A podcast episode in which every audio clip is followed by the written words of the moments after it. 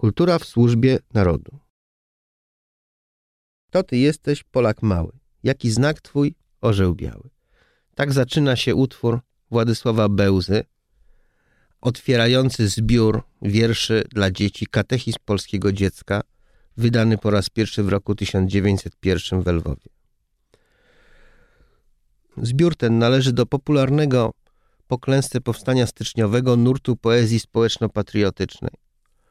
Wiersz ten publikowano najpierw w formie książeczki w masowym nakładzie, ale spopularyzowany został przede wszystkim przez pocztówkę z tekstem i z odpowiednią ilustracją, na której chłopiec wywodzący się z wyższych warstw społecznych prowadzi za sobą chłopca wiejskiego. A więc poczucie narodowe niezależnie od pochodzenia społecznego.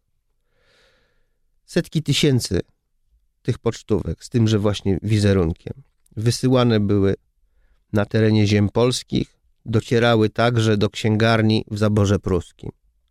W zaborze pruskim, jeżeli policja znalazła w jakiejś księgarni te i podobne pocztówki, wytaczano właścicielowi proces i je konfiskowano, o czym skwapliwie donosiła polska prasa.